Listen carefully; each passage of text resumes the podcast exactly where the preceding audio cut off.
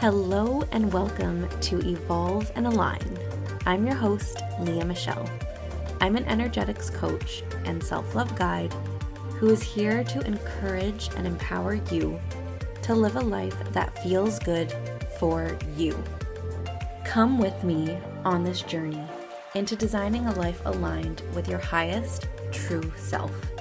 We will be chatting all things business, health and wellness, energetics, the highs and lows of being human, and so much more. I'm here navigating this life just like you, so let's learn to evolve and expand together. If you are ready to live a life aligned by your own design and to evolve into your true self, let's dive in. Hello, friends, and welcome back to another episode of Evolve and Align.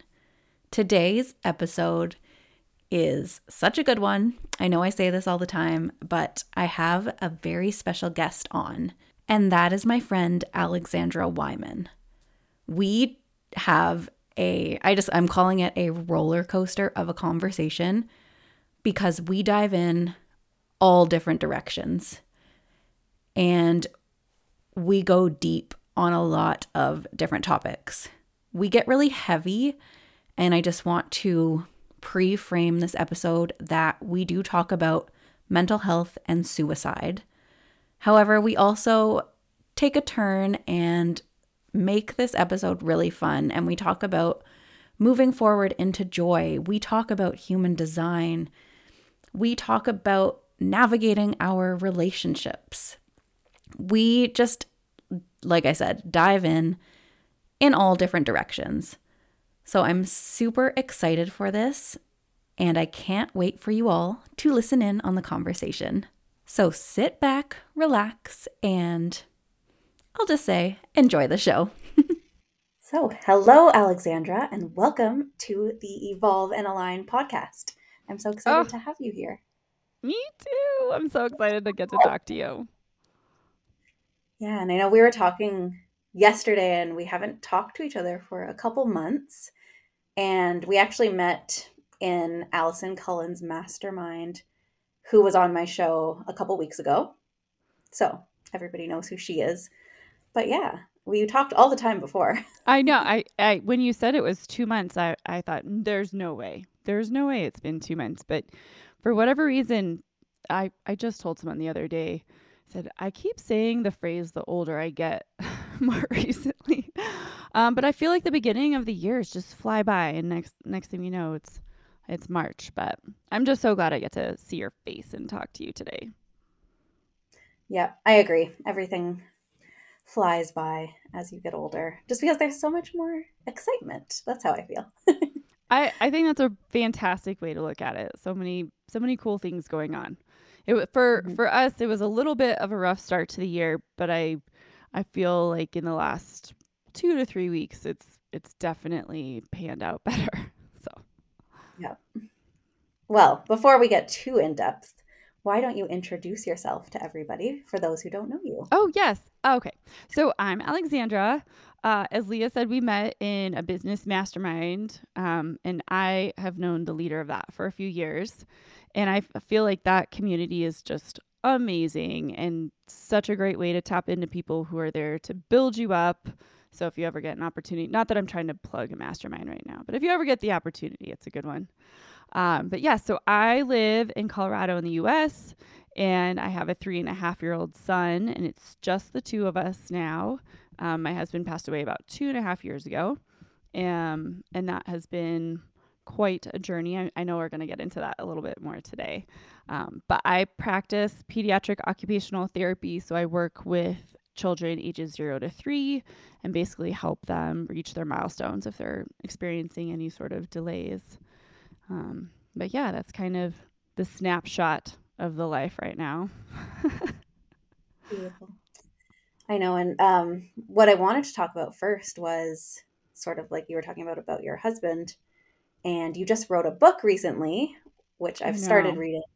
I've not finished it yet, but yeah, I thought it would be interesting for you to talk a little bit about that because it's about suicide, and it's a topic a lot of people don't want to bring up, but it needs to be talked about more, I think. No, absolutely. Yes. So my husband, Sean, and I had a whirlwind romance. We had an instant soul connection. I didn't really understand this actually until after he died and really started diving into my own spirituality, but we definitely had a major soul connection. Felt like we'd known each other for years.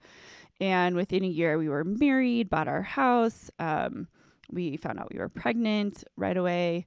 And it was one of those things where I felt like I was checking off all the boxes for what I had been conditioned and kind of internalized as a kid, what a successful life looks like. I was a little older. I was in my 30s, so a little late to the game, but I was like, at least I finally showed up, right? And Sean had a pretty traumatic childhood. He had some experiences that really left an impact on him.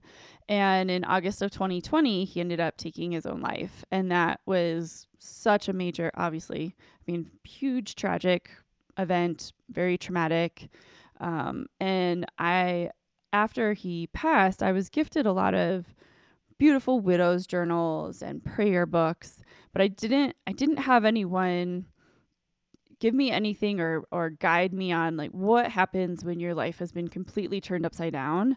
And my situation was complicated just by the reactions of other people and other individuals' grief process. So I decided I was going to write a book that hopefully would help people either to know that they're not alone.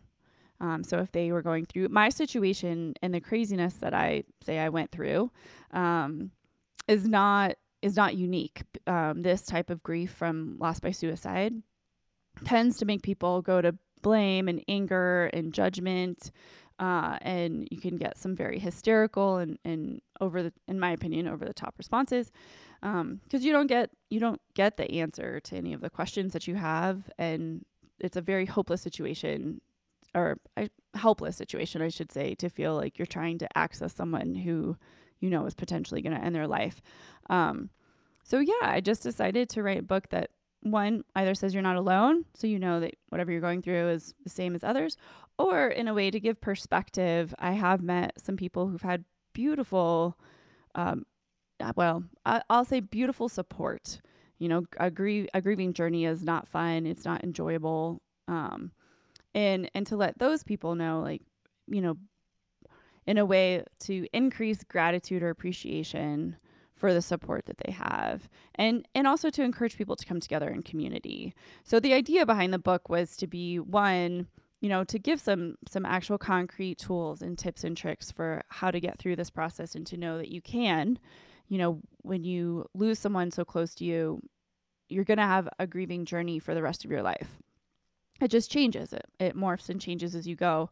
But to have some of those tools and tips to come back to kind of guide you along the way, because that's what I really wish I had. I did have some people who had gone through a similar situation who were there for me, but I wanted something that I could go back to and say, okay, this is how I'm feeling, and to get that encouragement. Yeah. It's just such obviously it's a sad story, but the way that you put such a positive spin on it is unlike anything that I've heard about, that I've experienced. I haven't had to deal with suicide personally, but I work as a mental health nurse, so I deal with it in that capacity. And it's just, that's like when I met you and heard about your story, I just connected so much with that positivity. And I know, yes, not everything was positive, but just the way that you put that spin on it. How were you able to do that, do you think? Because a lot of people would have went down a different route. Yeah. And thank you for that. Because I think what I say is that nothing good comes from Sean dying, right? He was an amazing, amazing person. But I do believe that something good can come out of my process. And honestly, to get to a point of joy or seeing positivity, you have to go through all of the horrible feelings. And so I'm an Aries, and I'm let's take this on and plow through it to get to the other side, which doesn't work with grief, by the way, but I had to learn that the hard way. And I had, so one of the sheriff's officers actually who had to inform me that Sean had passed, I knew he had passed. I just had, we had that kind of connection that I knew when he died, but I wasn't informed until hours later. And one of the officers, she had lost her husband 8 months prior by suicide. And so she like got down right in my face and she's like, I'm just going to tell you, you're going to get through this. You can get through this. It's hard work, but you can. And in the moment I thought, you're full of it. That's insane. But she was right. And so there are two things. One, you have to keep going. And I do recommend for people that you find something to anchor to, so that on the hard days, you're still putting one foot in front of the other. For me, it was my son. I, from day zero, said he is already impacted by this, but his life does not have to be dictated by this. And so I knew that I had to get through my process and continue, and still do, in order to be available to him in as emotionally healthy as possible as I can be, as an emotional healthy role model for him. So it's a lot of work. I mean, I think it's easy to get caught up in the blame and anger and to get stuck. And that's part of my goal right now, is to help people get unstuck and to figure out where they are in their grief process, and to allow, I think that's one of the things in general, culturally, we don't want to feel the horrible feelings. We want to just stuff them away. But as you know, in your practice and what you do, I mean, if we don't, that can cause physical ailments. It can cause even more mental health issues, and it doesn't feel very good when you're in it, but on the other side, it's completely freeing. Yeah. And I think it's important what you said was like, yeah, we still have to go through like all of the challenges, all of the shitty parts of life and of whatever you're experiencing. But like, we really do have a choice to either like sit in that or to like push forward. And it's easier to, like, it would be so much easier, and correct me if I'm wrong, but it would have been way easier to just, you know, let everything go and sit in that like negative grief experience. And I've experienced similar with like anxiety and depressive episodes. It's easy to just sit in that. It's harder to push through, but it leads to something so much better. Yes, absolutely. And I know people, even in my own situation, people who loved Sean, who are stuck and they aren't willing to tap into the tools that are available for whatever reason, right? We all have reasons why we tap into one thing or another. But I have seen how it has impacted their physical health, how it impacts their relationship.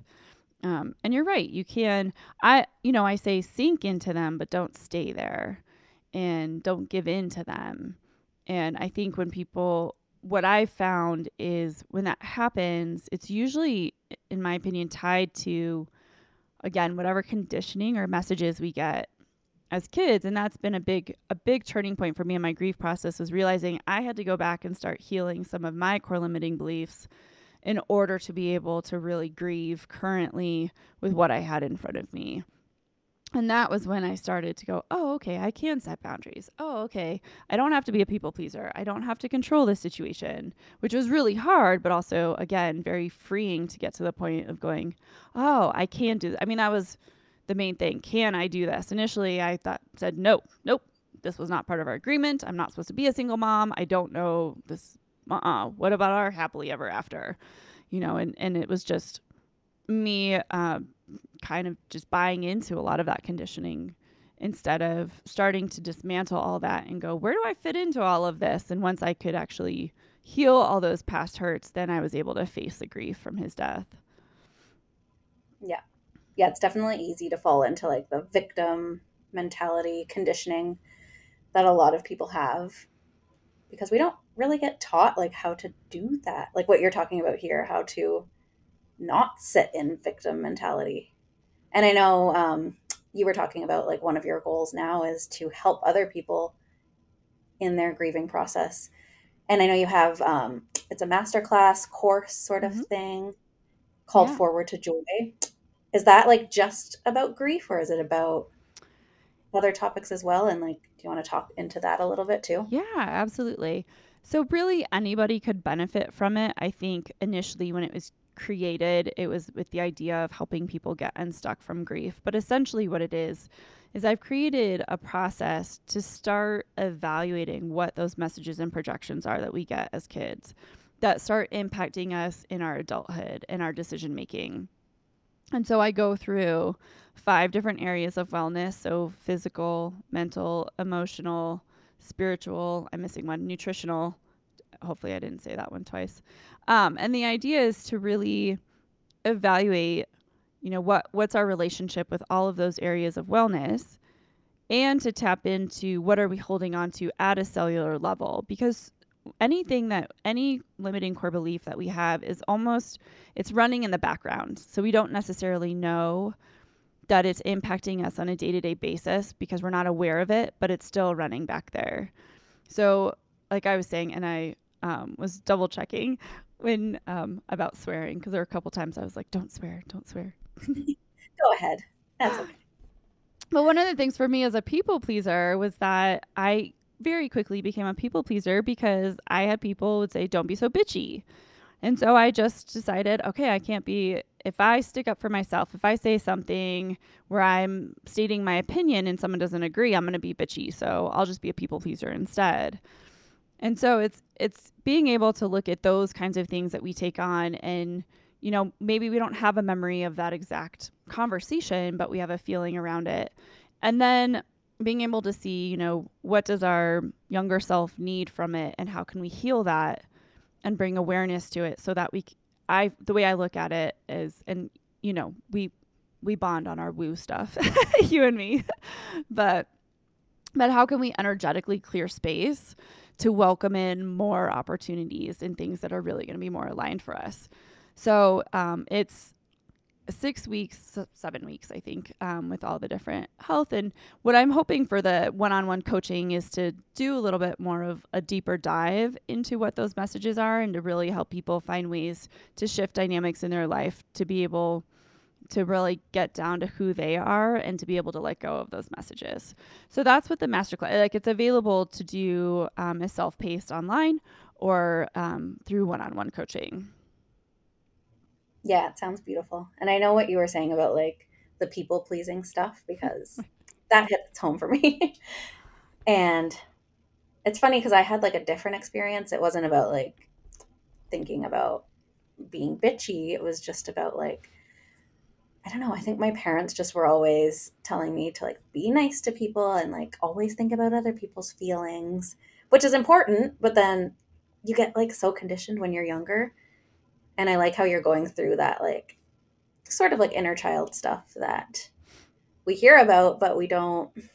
I know, like, I don't know how to do that myself. You hear like, oh, you have to like work on your limiting beliefs. You have to heal your inner child. But then you're like, well, how do I do that? So it's awesome that you're showing people how to. Thanks. And the idea is for this to be a jumping off point. So there are so many different communities, even with Allison's community or the To Be Magnetic community, that are great. And I find when I met these people or when I joined, I was already on a personal growth journey. I was already committed to trying to work through my stuff. I didn't know how at the time, but then was able to connect with these other communities. And so my goal is to kind of be that first step of people, for people who go, I just don't know where to start. And this is meant to be a starting off point, and then be able to say, now you get to up level and go to these other communities where you can really take yourself to the next level. So, yeah, that's awesome as well. 'Cause, you know, as coaches and as business owners, like sometimes we think that we have to know it all and do it all, but we like need to collaborate and work together. And I love that. And I love, that's how we met, like through the mastermind, like we were talking about. And I think it's just so important to have that collaboration rather than like competition with everybody. I agree. And especially now I feel culturally there is so much competition, and I still am not even sure I fully understand cancel culture, but it just seems in a way flippant, where you can be in one day and out the next day, and all of a sudden it's like, maybe you didn't do anything different, but some influencer just decided you're out, and now all of a sudden, you know, your career can be highly impacted. And I just, I joke because I was born year of the dog, and so I'm kind of like a puppy. Like, can we all get along and just hang out and have some unity and build each other up? And what a world it would be, and how can we teach our kids to love on each other and not end up having to find more reasons to be divisive? I didn't really mean to go that way, but it just kind of naturally okay. happened. There's my little rant. Oh, I know. I understand that so deeply, especially being in business and like. Of course. Yeah. And I remember, I mean, I've definitely had imposter syndrome of who's going to listen to what I have to say and who's going to read my book and is this going to go anywhere? And then I remember actually Allison was the one who said to me, why not? And there's so much opportunity and plenty of abundance that do what feels right for you and the right people will come, which, I'm still working on the why not me? Like, why not me? I was just going to ask, like, what was it that helped you get out of imposter syndrome? Oh, I'm still in it.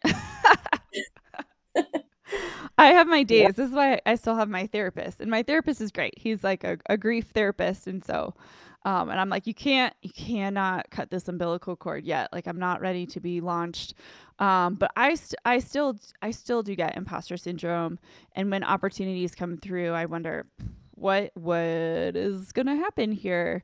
And I think it's just putting it in perspective, number one, of, continuing being aligned and really getting grounded in the purpose rather than the outcome. Because I find that imposter syndrome for me gets triggered more when I start thinking about the outcome. Where is this going to go? Who is going to listen to this? Rather than just say, nope, it's an opportunity for me to be aligned with what I'm really feeling, what I want to do, and have another chance to speak what I feel is important, and then just have to surrender and release, which is really hard for me to surrender, but very important. And so that's kind of what I go to is as soon as I start to feel it, I go, okay, wait, come on back. You're getting caught up in where this is going to go rather than just enjoying the process. For years, someone has been telling, I've had several people who say, yeah, you have to fall in love with the process. And I'm like, ooh, it's what? No, because the process isn't always enjoyable. And it's interesting because this year, my word for the year is simple, which also is kind of hysterical because life is not necessarily simple, but it has the reminder of simplicity has caused me to try and slow down a little bit and enjoy the process a little bit more. But if I ever figure out how to avoid imposter syndrome, I'll tell you. I know, it's funny because I don't think I've talked to any woman or any person in business who doesn't have imposter syndrome. Everybody does. And, yeah. I know. Yeah. I have it a lot, similar to what you said, but also in terms of a lot of like comparisonitis, and that's what turned into my like imposter syndrome. Something that helps me a lot is just like quieting the noise, like not going on social media, not reading and comparing myself to all of the other people. And that's really when you can like feel into what's aligned, like what you were talking about, of actually, feeling into your message and what you want to share rather than what like, what you think you need to share or what you think you should be talking about or whatever. That's a huge thing. Yeah. The shoulding is awful. It's awful. And it happens all the time. I try in my life, which is not always easy, to switch it from should to could. How could I have done that differently? Because shoulding, for me, it brings on so much shame and judgment. And I'm not right where I can't say everybody, but I'd say we're usually the harshest critics of ourselves. And I definitely am. And so it's so easy to get caught up in how we should be. Or for me, it's, okay, success equals this amount of social media presence or this amount of clients or this. And I have to pull back and remind myself it's not concrete like that. It doesn't work that way. And to just, again, kind of enjoy the process and just keep reminding myself that when you're aligned and doing it, like the rest will follow, kind of, which is true. Just, yeah, you know, my Aries comes out. No, I feel you. That's my word for the year is alignment. Oh, I love it. I am interrupting this episode to share a very important announcement with you. Aligned Energetics 2.0 is officially here.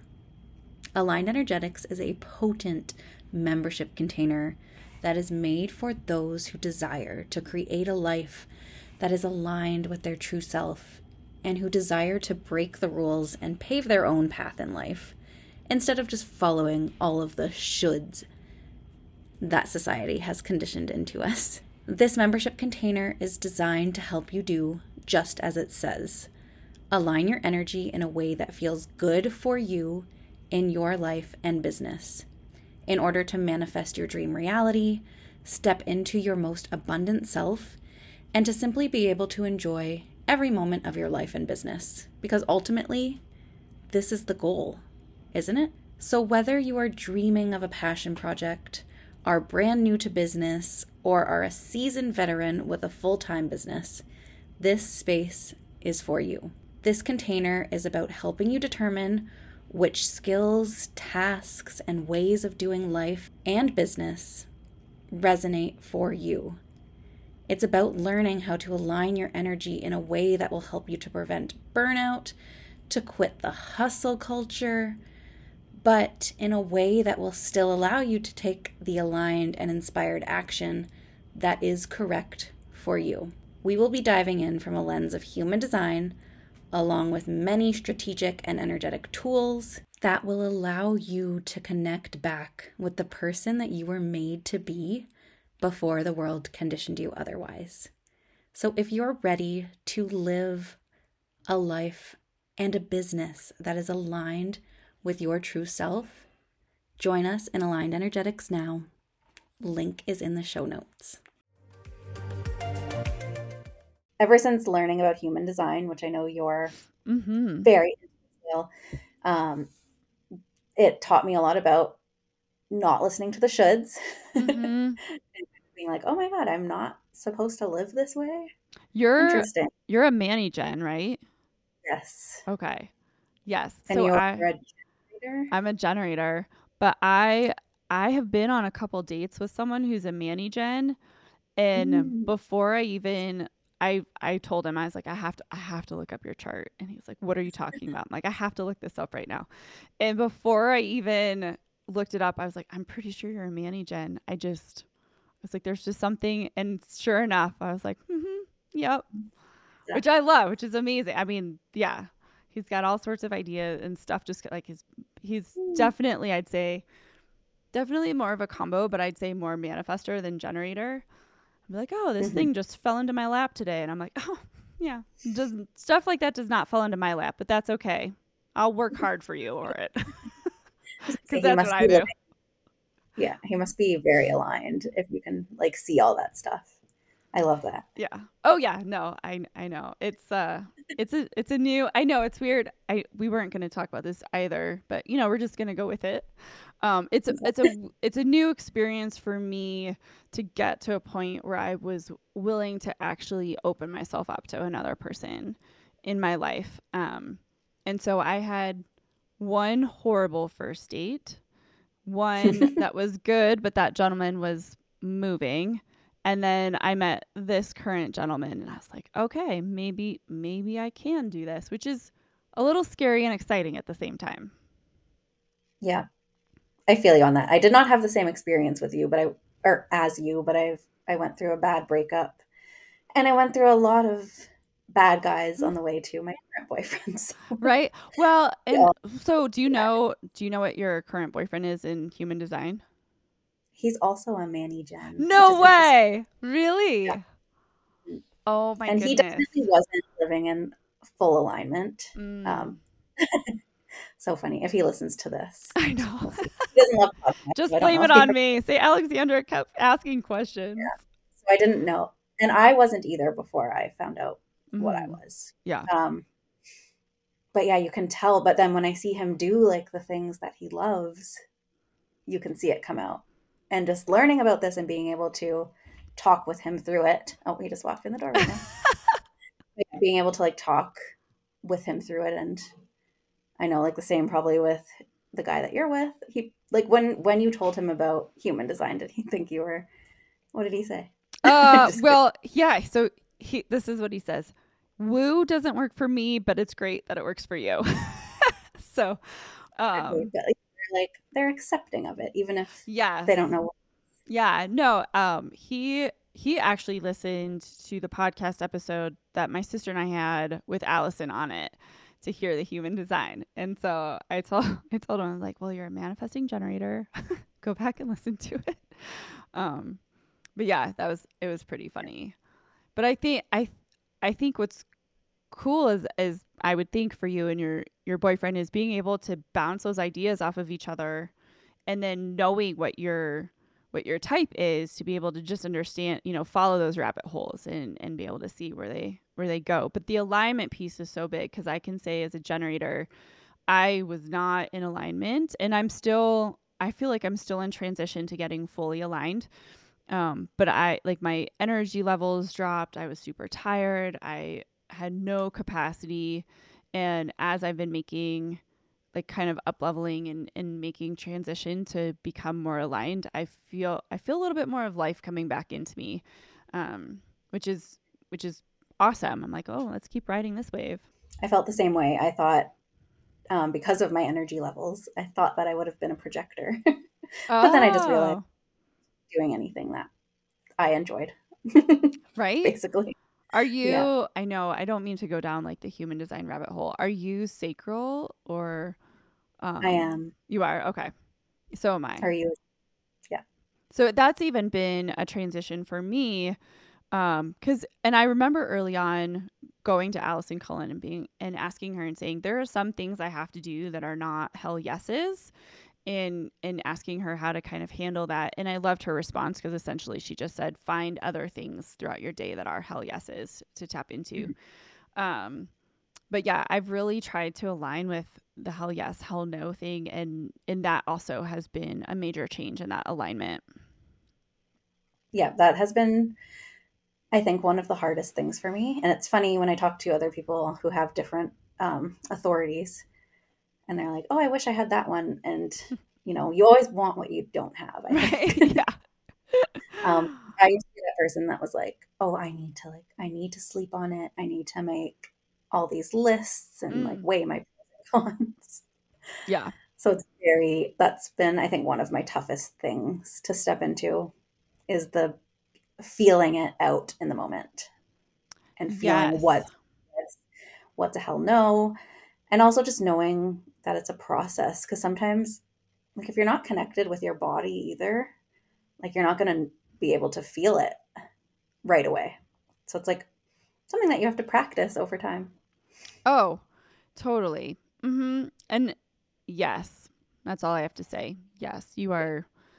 It is something to practice and get into. And it's amazing to see how once you get momentum by tapping in to that kind to your authority and being able to tap into. Yeah, I agree. I think boundary setting, the people pleaser in me definitely comes out more if I have to set boundaries or say no. And then if someone asks why, and be like, just because, like, I'm not feeling it.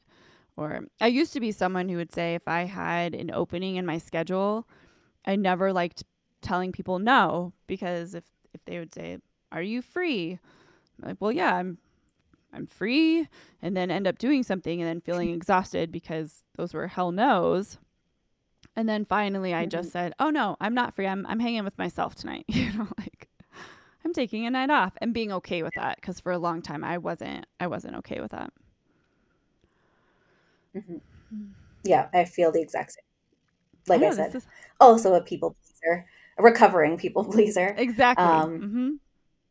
But also learning that it's so important as like a generator and a mani-gen, it's important for us to have that blank space.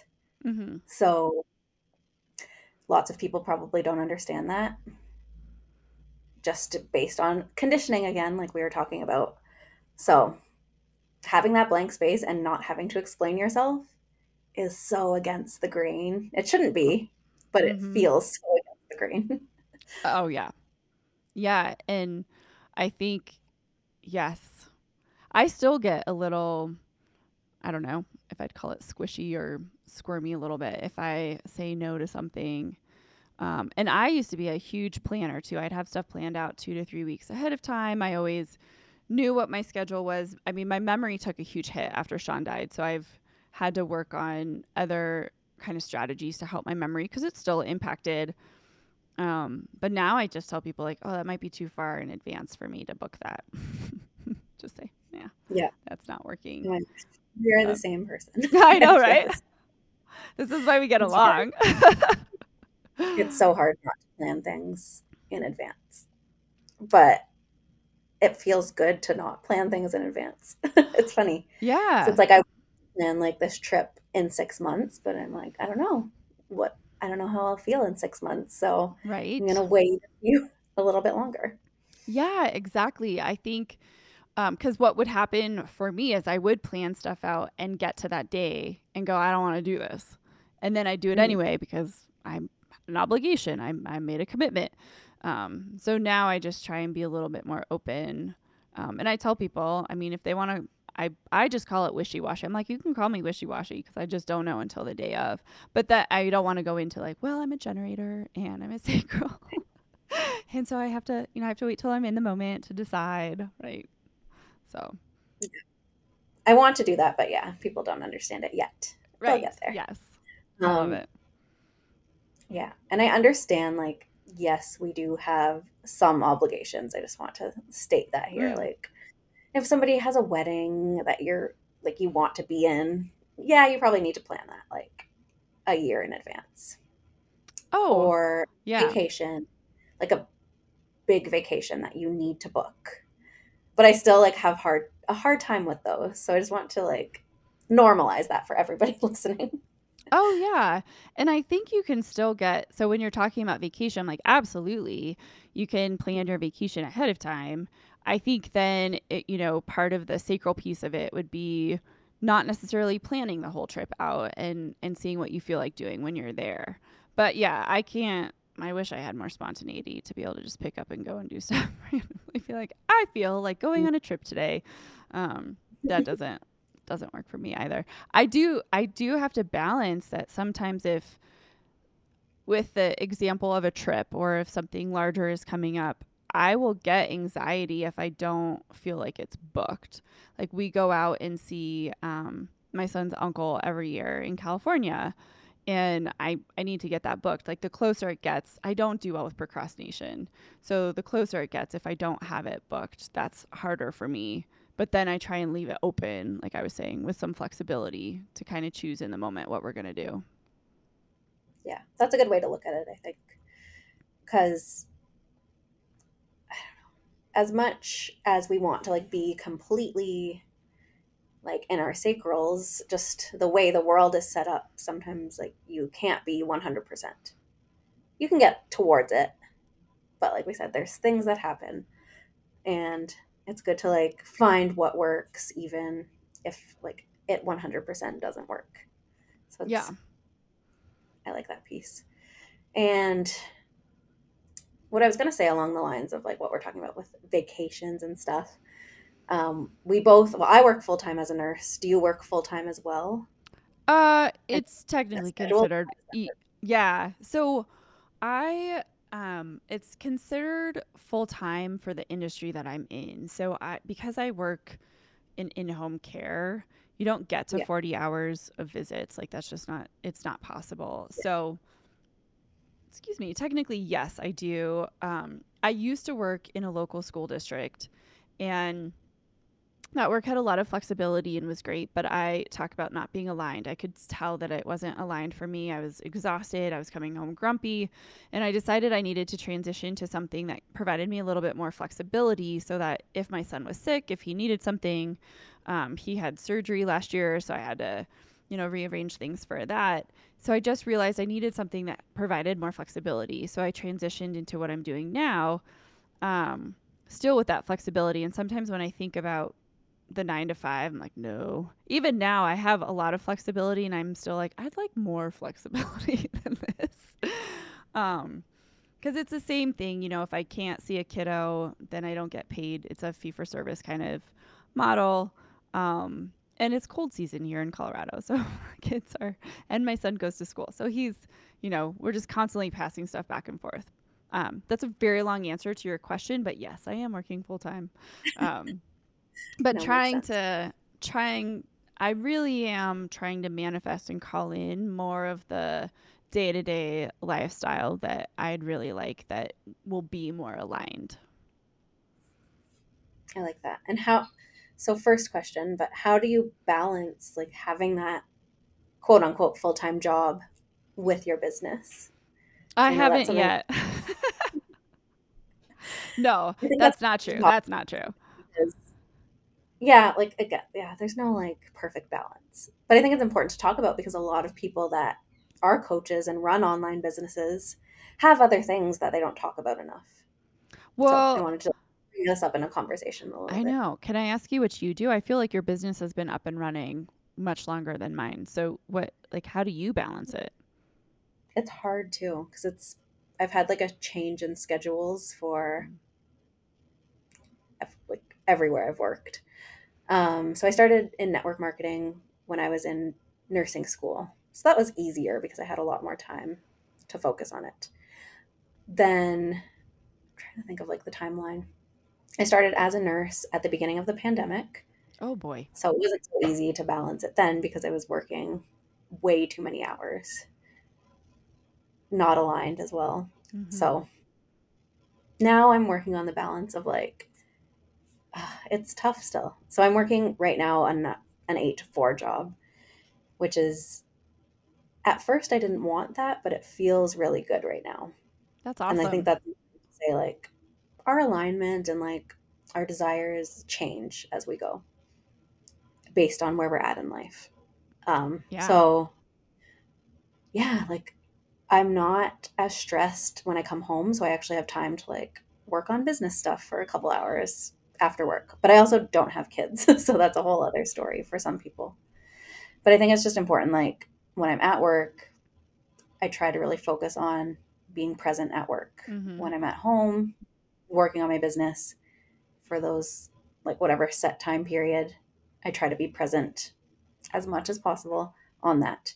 And then like when I'm with friends or family, I work on like being present in that moment. So I think it comes back to like what we were talking about earlier of being present and like enjoying the process.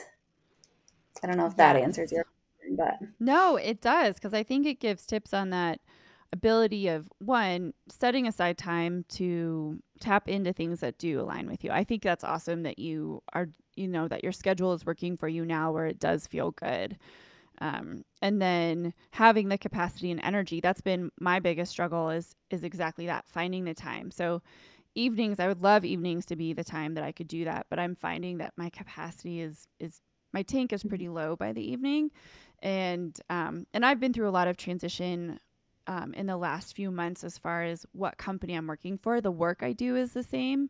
But I'm trying to, I finally feel like I've found the right company that's going to help support me where I feel like I will be more aligned. So I'm in the middle of that transition as well.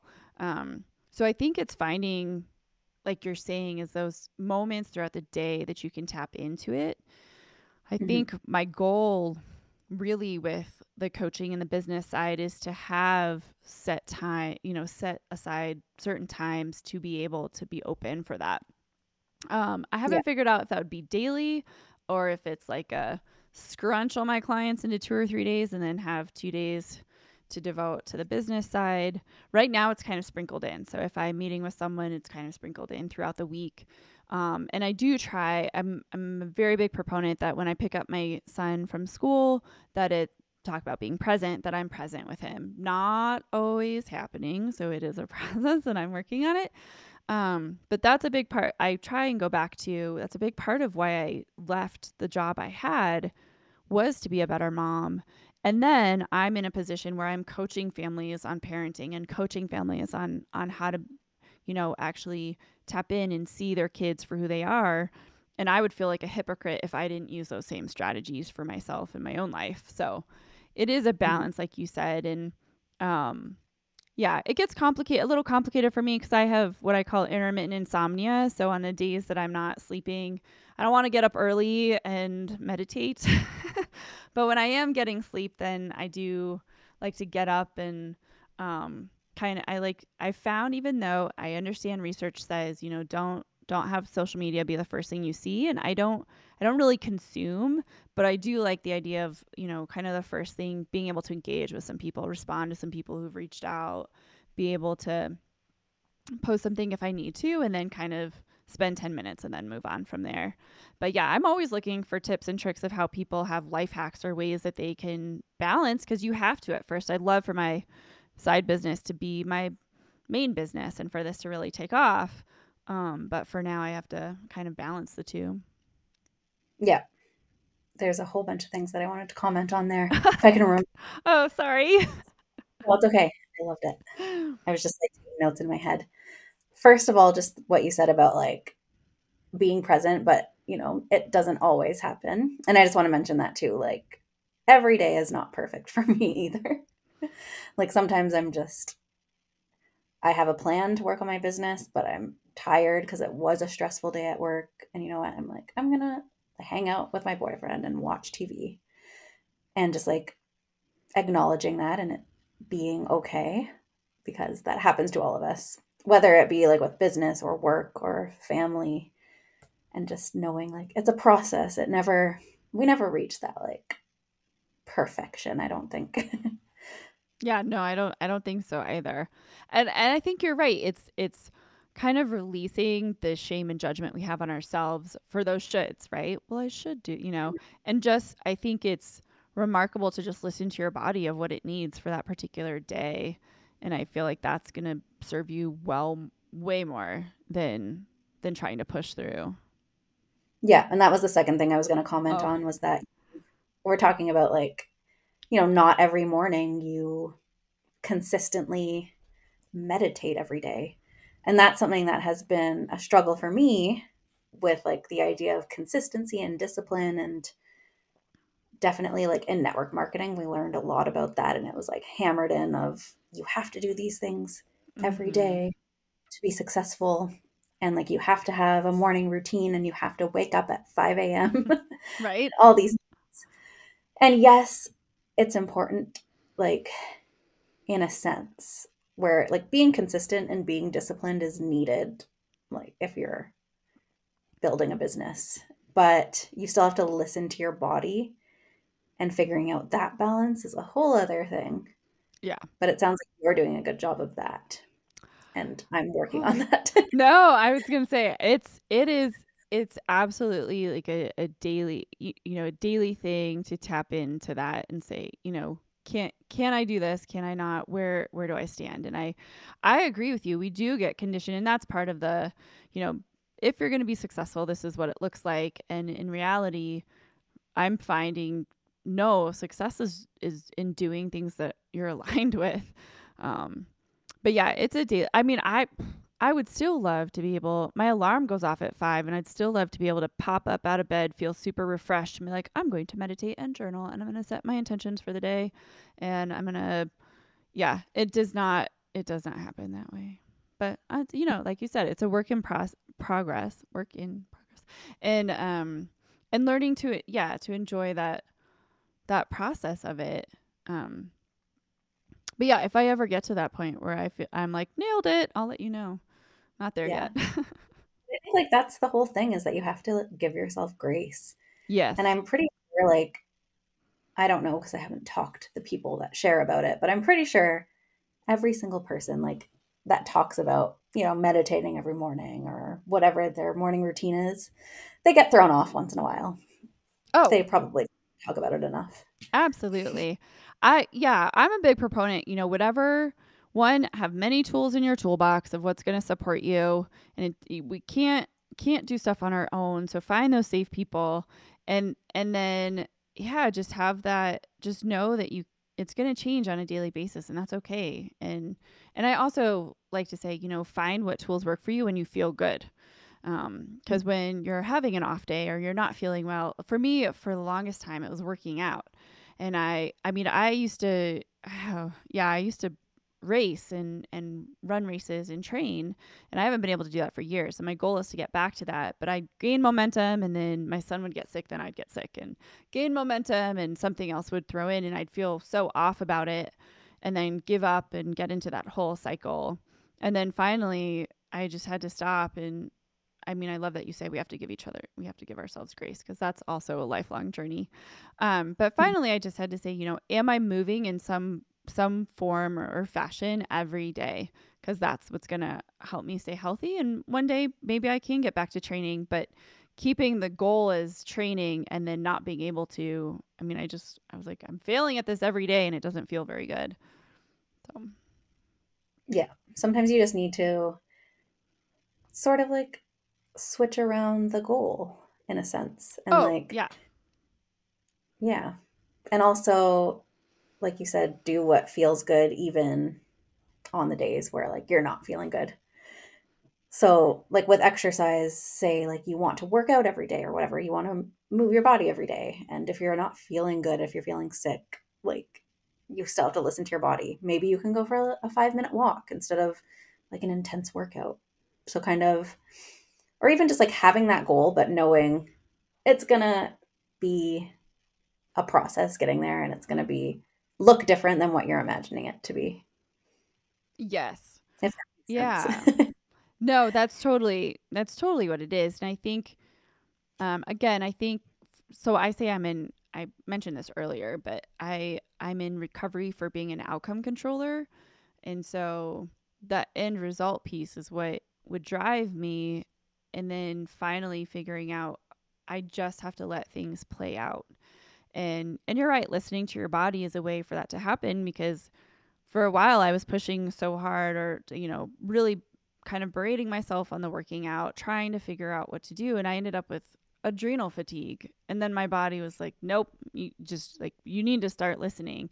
So again, we talked about that, when we're not taking care of ourselves emotionally or mentally in these other areas of wellness, they all impact each other.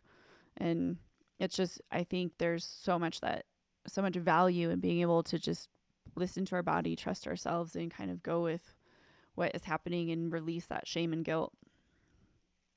Yeah. And I think that goes for not just exercise, but literally everything in life. Oh yeah. Yeah. Yeah. And absolutely. That's something as well, like through human design, was that our bodies have a lot more knowledge than we give them credit for. Oh, totally. I was talking with a friend one day, and she was saying that she knows that when her shoulders or her neck are stiff, she knows exactly what's going on emotionally. And I thought, oh my gosh, I need to pay more attention to this.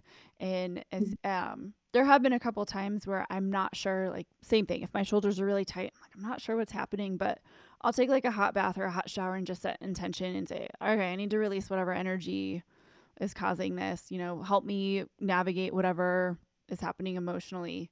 But absolutely, like I feel like our body is kind of a roadmap to things emotionally sometimes to kind of clue us in to what's going on. Yeah. Yeah. I'm doing something called soul therapy, which is basically therapy for your soul. What? With a therapist. It's very cool. This sounds amazing.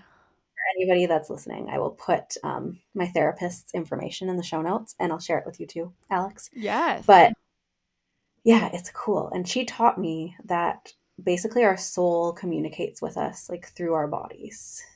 I'm still learning. Like, this is very new for me, but it makes so much sense when I heard that. Yeah. It's yes. So yeah. That's kind of, I think that's why like there's that connection that I didn't really understand before. Well, it is like hard and everything. I feel like all this stuff. And again, after Sean died, I really dove into my spirituality and trying to figure out what I thought and what I was feeling. And I'm fascinated by all of it, because I feel like there's an extent to which my little brain cannot comprehend stuff. And at the same time, I'm like, well, why would I limit what is possible? So yeah, I'd love to see more about the soul therapy, because I'm always open to ways to up level and really tap into what our purpose is and be grounded, and also in our self-worth, you know. Mm-hmm. I agree. And I'm definitely going to have her come on here and do an episode at some point just to talk into it more, because like I said, it's new for me. It's, so again, like something that your brain just can't comprehend, but it's not meant to. That's awesome. I'm so excited for you. Yeah. Thank you. And I think we can wrap things up soon, but I wanted to ask you a couple of questions to conclude. Yeah. They didn't know about. So they just came to me as we were talking. So first question, this is probably a loaded question, but what does success mean to you? Because we kind of talked about that like a bit during this, and like, you know, talking about the fact that success looks different and mm-hmm. that I don't mean like just business success, but like life success as well. Like, yeah, maybe you haven't. No, I love this question. And I'm thinking, like, out of all the different questions I've been asked, I haven't been asked this one yet, but I do have an idea for me now. So I will say, in a past life, as I said, success was this checklist, and you checked stuff off in life, and that's how you measured success. And it was off what you were doing, not who you are.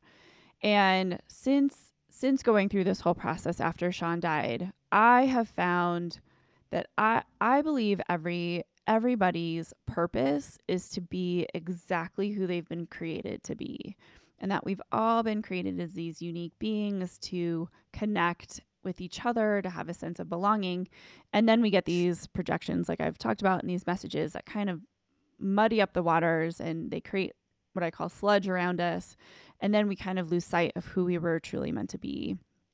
And so in my journey now, I find that success to me is me tapping into what my purpose is and being grounded in who I am meant to be. And I feel like the what we do kind of falls into place, because I never thought that I'd be doing a masterclass. I never thought that I'd be writing a book. I never thought that I'd be a guest on your podcast. And really tapping into being that purpose, that aligned person, is where I see success is. And then being able to kind of guide my son into being able to do the same thing for him, and to work through whatever conditioning he's already gotten and is going to continue to get, to tap into who he truly feels he is. Oh, that's beautiful. I love that. I feel very connected with it, with the whole alignment piece and all of that. So yeah. I love that. I don't know if we have time. Hold on. I wanted to ask, and I don't know if we have time. What do you define as success? It's funny, because I've been playing around with this, which is why it came to me probably today, because I was the same. Like, I had this idea of success. I think it came to me from network marketing, because it was so conditioned into me. And there was other like definitions that were conditioned into me before that. Growing up, I think, you know, I thought it was getting married, like that checklist, getting married, having this full-time stable job, having kids, and going along my merry way, like that. That was my definition of success. Then when I started my business, it was more, you know, make this huge income of like $1 million. That's what was in my head at one point. And that's all I wanted. That was like, that's going to be success. I didn't have any other vision of it until now, like the past year, where I've been like really deconditioning out of that mindset of I need to make $1 million, which this is a whole other story with money. And I talked about it in my other podcast episode with Allison, actually, that like money beliefs are like a huge thing with success. And mm-hmm. Me too.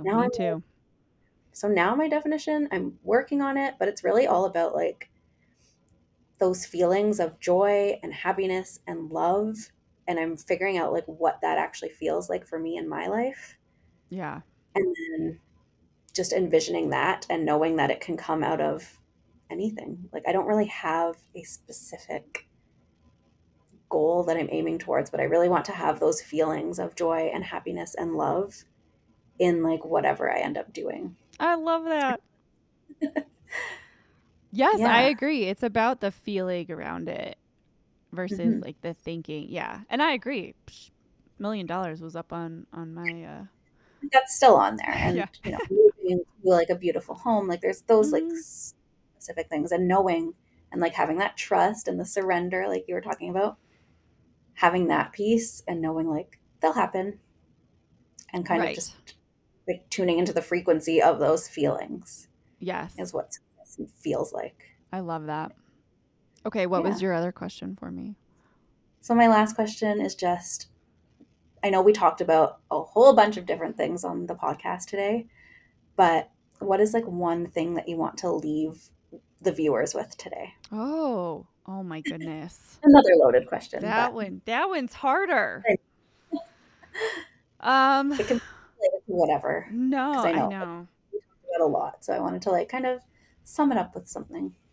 Yeah, I'll say the first thing that popped into my head, which is funny that you asked this question, because one of the things on the podcast my sister and I have is we like to say like, you're not alone, and then come up with whatever our thing is for the week. But I think that's something that I you know, life can feel so isolating. Grief can feel isolating. Failure can feel isolating. And failure has such a negative connotation, and that's for another time when you're going to invite me back, hopefully to your show. But I think just knowing for anyone who's watching or listening that you're not alone, and it can feel insurmountable to reach out to another person, just even to say hello or to express what you have going on. And I would just encourage everyone, you know, find that one person or find that one thing that you can anchor into, hold on to, and do reach out or find a way to do that, because we're not alone, and that sense of connection and belonging is so crucial. I mean, I say this to all of you as I'm saying it to myself, to remind myself that it's okay to reach out for help and to be vulnerable and say like, I'm struggling or I'm happy, right? So we don't always say like amazing things are happening, but yeah, that's, I'd say like, you're not alone. I think that's so important, because we get so like, I don't even know the word for it. We just get so like into ourselves, and like we feel like we can't, like you said, we can't talk to anybody about anything. I don't know why that is. A story for another movie. I know, right? I don't know. I don't know either. We could definitely peel back those layers though. Yeah. I think that's such an important message. So thank you for sharing. And then just to wrap up, where can people find you if they want to connect? I know you have a lot going on, like you said, and I will put them in the show notes, but. Okay. Thank you. Yeah. So I have a website, forwardtojoy.com, all spelled out. My Instagram handle is the same, at forwardtojoy. You can email me at alexandra@forwardtojoy.com. And if you're interested in checking out the book, it's called The Suicide Club, What to Do When Someone You Love Chooses Death. And it's available on Amazon and barnesandnoble.com. Beautiful. And I know you mentioned you had a podcast too, so I'll link it. Yes, The Russian Sisters. Yes. It's not, I know. I like anytime I'm like chatting with someone, I'm like, we're more entertainment than like solving the world's problems. It is. I love it. And I was a guest on there, and it's just a fun podcast to listen to. Yeah, we should link your episode on The Russian Sisters too. Yes, I'll link that there, and you guys can all check it out and listen to more from us. Yes. But I will definitely have you back at some point, and we can dive into a whole bunch of other topics. So thank you so much. Thank you. Thank you for listening to Evolve and Align. I know life is so full, and there are so many other podcasts you could be listening to right now. So I absolutely appreciate more than you know that you're choosing to be here with me. If you found this episode inspiring, helpful, or expansive, I would love for you to leave me a 5-star review and share it with someone who would be interested in listening. And I would absolutely love to connect with you. You can find me over on Instagram at the Leah Michelle. The link is in the show notes. And I welcome you to come and say hello and let me know what you loved best about this episode. Until then, I will see you on our next episode of Evolve and Align.